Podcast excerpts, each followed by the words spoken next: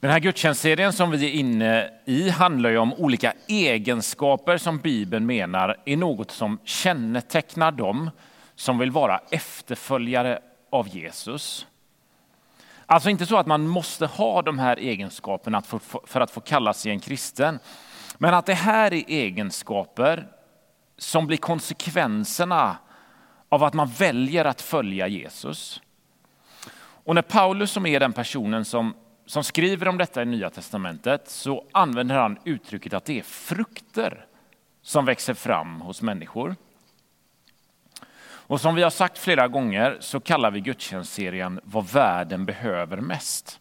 Och det är för att vi tror att alla människor, alla människor över hela världen mår bra av att möta människor med de här egenskaperna. Och alla människor i hela världen mår bra av att ha de här egenskaperna. Man själv mår bra av det och andra mår bra av det. Inte minst i den tiden som präglat vår värld den här våren kanske. Första gudstjänsten i den här serien handlade om tålamod, sedan var det om frid, förra veckan var det om självbehärskning och idag handlar det alltså om ödmjukhet. Och jag vill kommentera den bibeltexten som Maria läste förut. En text där Jesus förklarar för sina följare kring hur han förväntar sig att de agerar i relation till andra människor. Och Maria läste ju förut från Markus evangeliet i Nya Testamentet kapitel 10, vers 32 45. Har du en bibel hemma så rekommenderar jag att ta fram den eller ta fram bibelappen på din telefon. Så kommer du kunna följa texten lättare och kanske också predikan får bli tydligare för dig. Den här berättelsen utspelar sig när Jesus och hans lärjungar är på väg till Jerusalem. Och på vägen dit så stannar han dem allihop. Och så säger han till dem att om ni någon gång får möjlighet att påverka andra människor och alla de skulle hamna där. Eller om ni någon gång ges ansvar och blir litade på och alla de skulle få det. Då ska ni agera på det här sättet. Alltså ska ni vara mina följare, då är det på detta sättet jag vill att ni utövar makt, auktoritet och där finns ju alla vi som lyssnar. Oavsett om vi har en titel som säger att vi är ledare eller inte, så står vi i sammanhang när ni är de som går före andra människor, eller där ni har ansvar, eller där ni har efterföljare. Det kan vara i familjen, som förälder eller som syskon. Det kan vara på ditt jobb, det kanske kan vara i skolan, det kanske är i en idrottsförening, kanske i kyrkan, någon annanstans i samhället, bland vänner och så vidare. Så följ med. Vi börjar från början, alltså Markus 10, 32 och framåt. Det började så här. De var nu på väg upp mot Jerusalem och de, det är alltså Jesus och hans tolv närmsta lärjungar samt ett gäng till som hängde på. Och Jesus gick först. De var fyllda av bävan och de andra som följde med var rädda. Och de var rädda för att Jesus hade nyss förklarat en del saker kring vad som skulle hända med honom och även belyst en del saker för de som kanske inte hade varit helt enkla att förstå.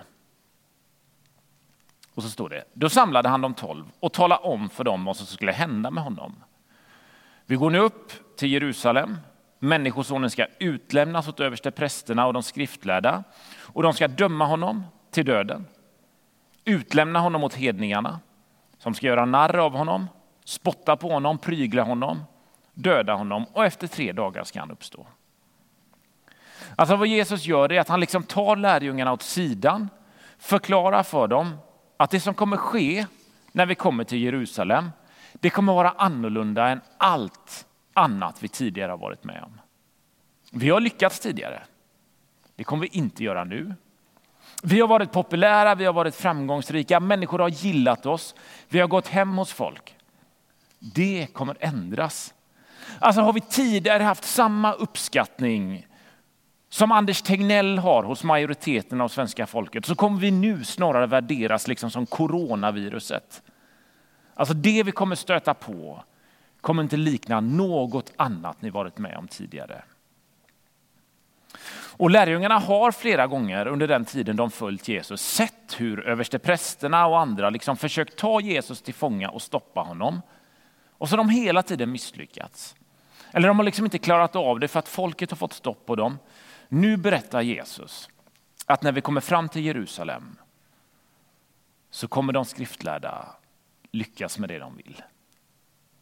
Och Jesus berättar, de ska döma mig till döden, de ska utlämna mig åt hedningarna och, då ska han, och så menar han bokstavligen göra narr av honom, spotta på honom och prygla honom och ha ihjäl honom. Och så säger han på tredje dagen ska jag uppstå. Och det här berättar han för lärjungarna att han och de är på väg till rent bokstavligt. Det är liksom ett av de mest starka tillfällena Jesus och lärjungarna har tillsammans. Här är det liksom på allvar. Han öppnar upp sitt hjärta, förklarar tydligt och målande vad som ska hända med honom. Och det här kommer påverka hela vår grupp väldigt mycket. Hallå, snart kommer det här ske. Och jag vill inte att ni blir överraskade då.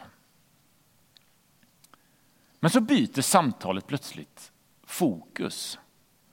Jag fortsätter läsa från vers 35.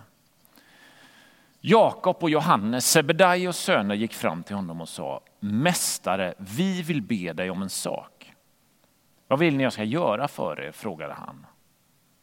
De svarade, låt oss få sitta bredvid dig i din härlighet. Den ene till höger och den andra till vänster. Jesus sa, ni vet inte vad ni ber om.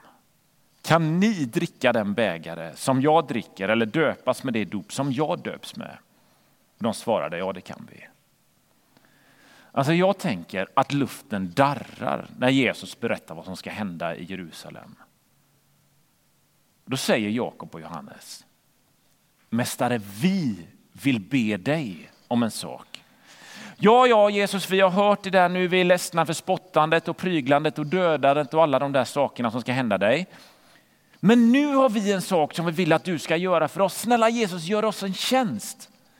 Alltså fokusera inte på allt det där negativa, se möjligheten istället. Gör något för oss. Och så här öppnar Jesus sitt hjärta. Förklarar att han ska bli misshandlad, ensam, övergiven, få lida något fruktansvärt. Och det händer snart med mig. Och ni är mina närmsta vänner och jag vill dela detta med er. Och då kommer kan du göra oss en tjänst Jesus? Vi vill be dig om en sak mästare, alltså seriöst. Hela situationen känns så främmande. Men Jakob och Johannes tar liksom Jesus lite åt sidan så de andra inte hör. Och så säger de att när du är färdig med allt det där hemska, då vill vi glänsa. Alltså vad lärjungarna egentligen gör, det är ju att de väntade på att Jesus skulle kliva in i den rollen som han skulle få när han blev Israels kung, Messias. Alltså det som alla förväntade, det som alla hoppades att han skulle bli. Den mäktige kungen som regerar med makt. Och när det händer Jesus, när du fullt ut tar den rollen, då vill vi bli associerade med dig, säger Jakob och Johannes. Vi vill vara din högra och din vänstra hand. Alltså de är helt ointresserade vad som ska hända med Jesus. De är bara intresserade hur det ska gå för dem själva. Och här borde ju Jesus bli arg kan man tycka. Han öppnar sig på det här sättet liksom. Och lärjungarna har inte ens lyssnat lite. Men Jesus blir inte arg. Men han säger, ni vet inte vad ni ber om. Alltså ni förstår inte, ni fattar inte vad det är ni frågar mig om just nu.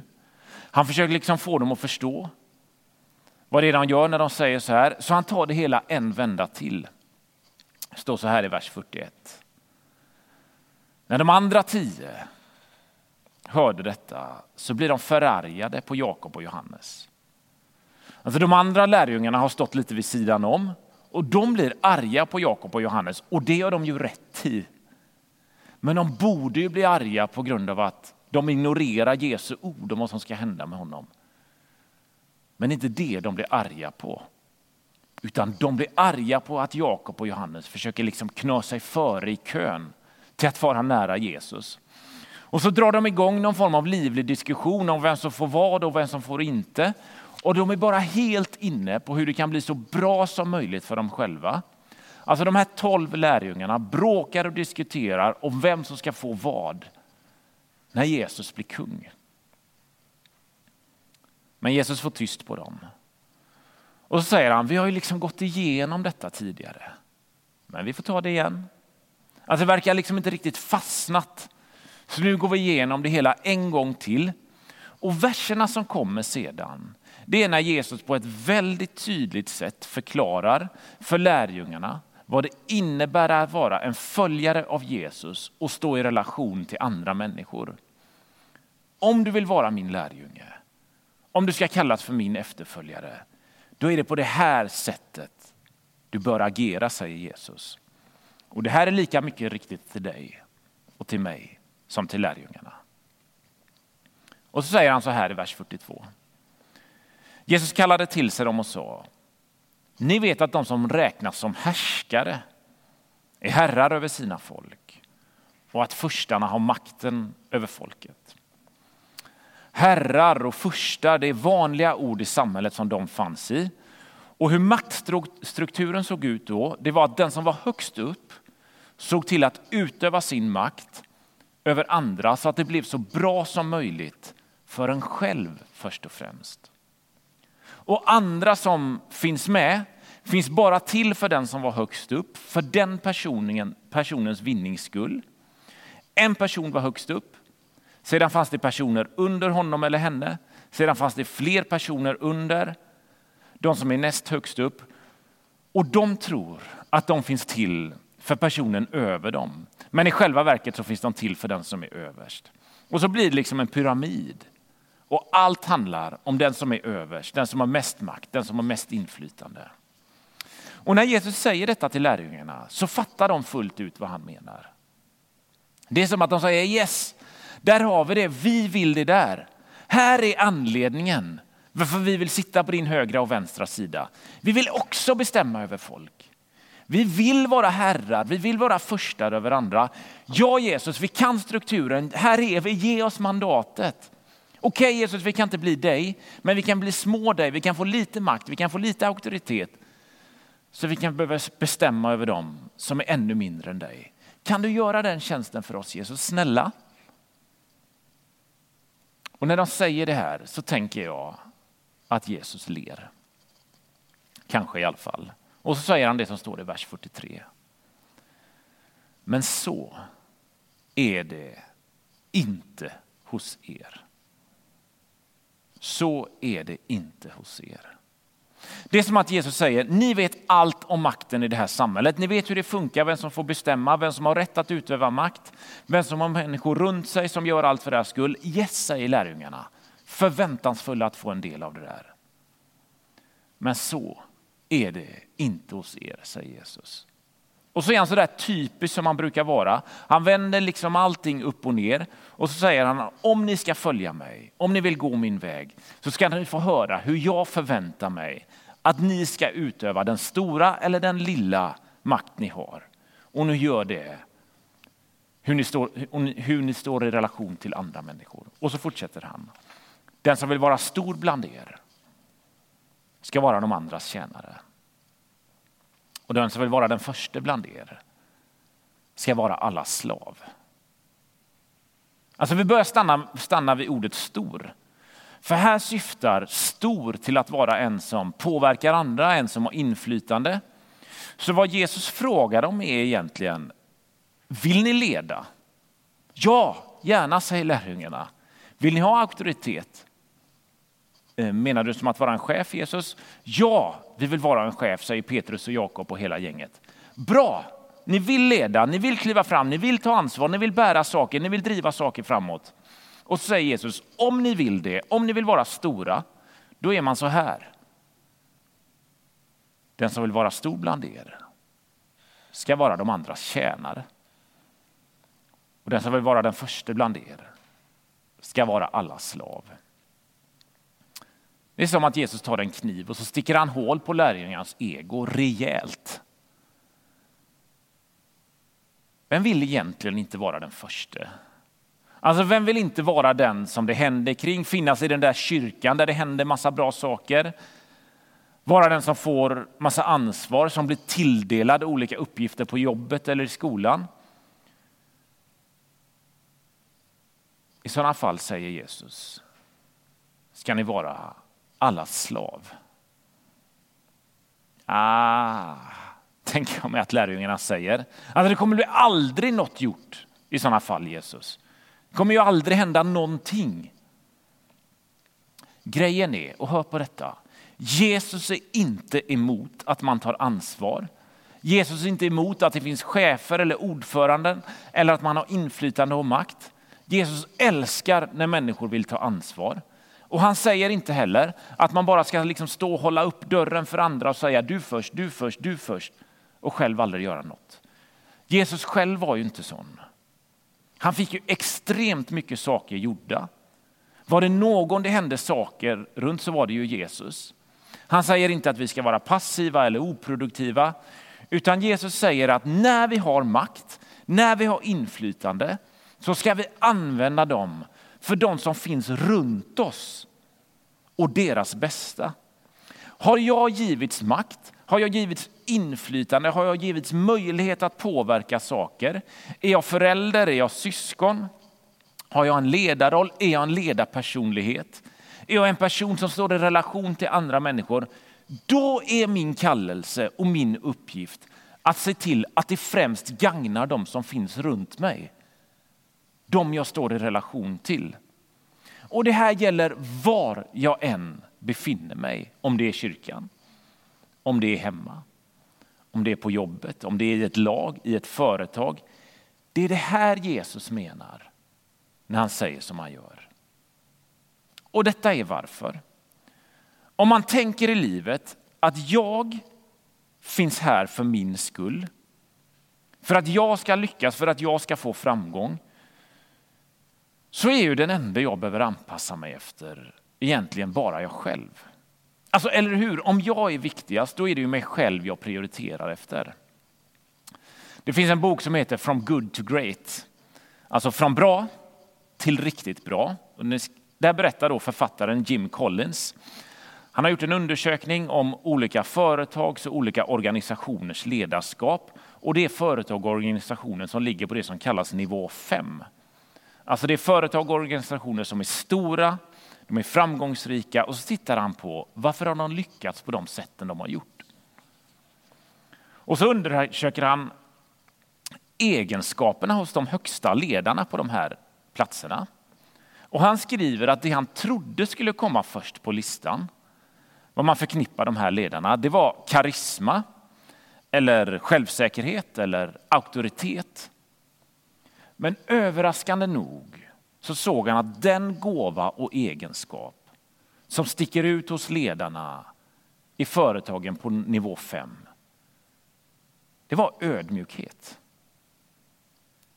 Alltså ödmjukhet kom först hos dem.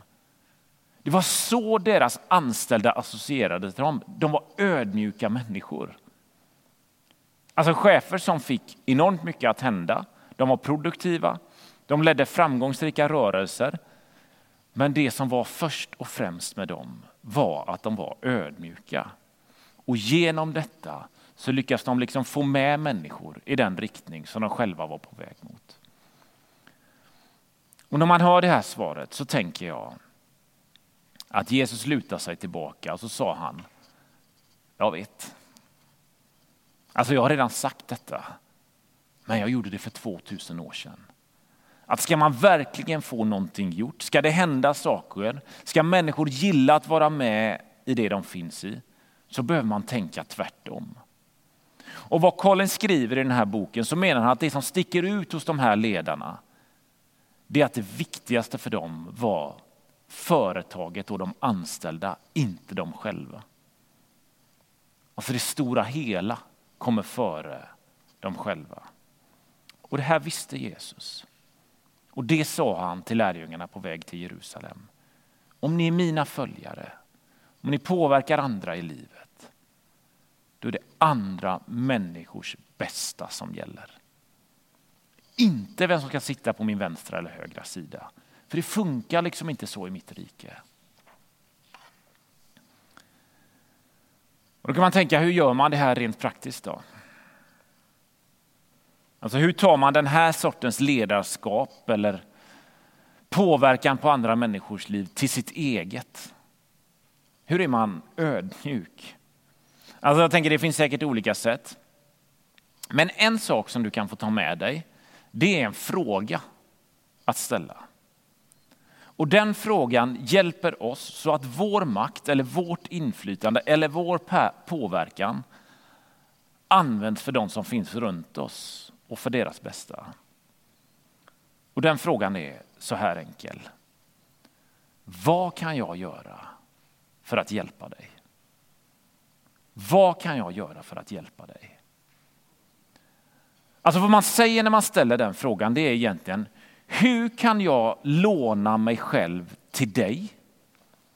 Hur kan jag med mina kunskaper, med mitt inflytande, med mina resurser göra något som gagnar dig? Att ställa den frågan och göra något utifrån svaret man får, det är ett väldigt praktiskt sätt att låta vårt inflytande användas för de som finns runt oss och deras bästa. Gör allt du kan för att den frågan ska vara central i din relation till andra. Att det är en fråga man associerar efterföljare till Jesus med. Att det är människor som gör allt för andras skull. Jag har en sån person runt mig.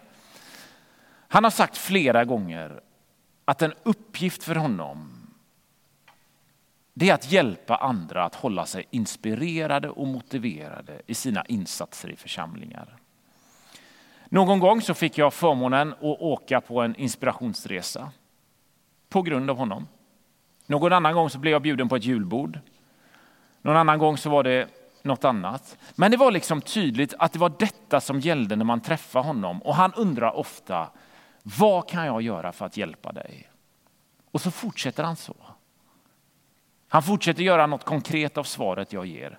Tänk om det är eftersmaken du lämnar till andra människor. Vad kan jag göra för att hjälpa dig? För att du ska kunna vara den som är den du själv är, så bra det bara går. En annan sak man kan göra rent praktiskt, det är att leta efter tillfällen där du kan göra för en människa vad du skulle önska att du kunde göra för alla människor. Alltså Jesus gjorde ju detta när man läser evangeliet. Han verkar faktiskt varit lite begränsad i sin kropp. Han uppväckte inte alla som dog. Alla i Israel blev inte helade. Han besökte inte alla städer. Men han gjorde det för dem han mötte och de han kunde göra det för. Och det här är liksom ett symboliskt ledarskap.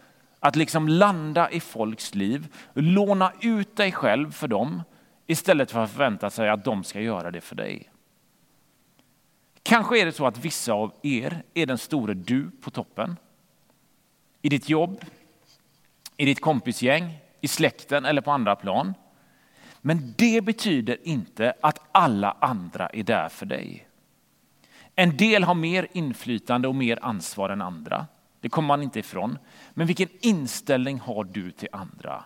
Det är den frågan Jesus ställer till dig då. Allt detta lär Jesus lärjungarna. Och han verkar vara så tydlig att han säger att om ni följer mig, om ni vill gå min väg, så är det den här standarden som gäller. Det är denna inställningen vi behöver arbeta för att få. Det är detta vi är kallade till. Hela vår kultur säger ju att saker ska handla om oss och om mig och vårt bästa och mer till mig. Jesus vänder på allt detta så säger han, så är det inte hos er. I slutet av texten så citerar Markus Jesus i vers 45. Jesus säger så här. Människosonen har inte kommit för att bli tjänad utan för att tjäna och ge sitt liv till lösen för många. Alltså Jesus tar bort alla våra ursäkter. Han ger oss ingen möjlighet att skylla ifrån oss.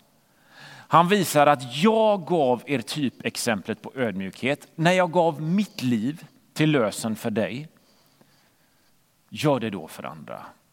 Alltså vad han säger är att om du är en Jesusföljare, om du tänker att det handlar om dig själv och din egen vinning, då har du satt dig själv över Jesus. För inte ens han gjorde det. Tänk om. Följ mig och se till hur du i ditt sammanhang kan låna dig själv till andra. Hur jag med mina kunskaper, mitt inflytande, mina resurser kan göra något som gagnar andra människor.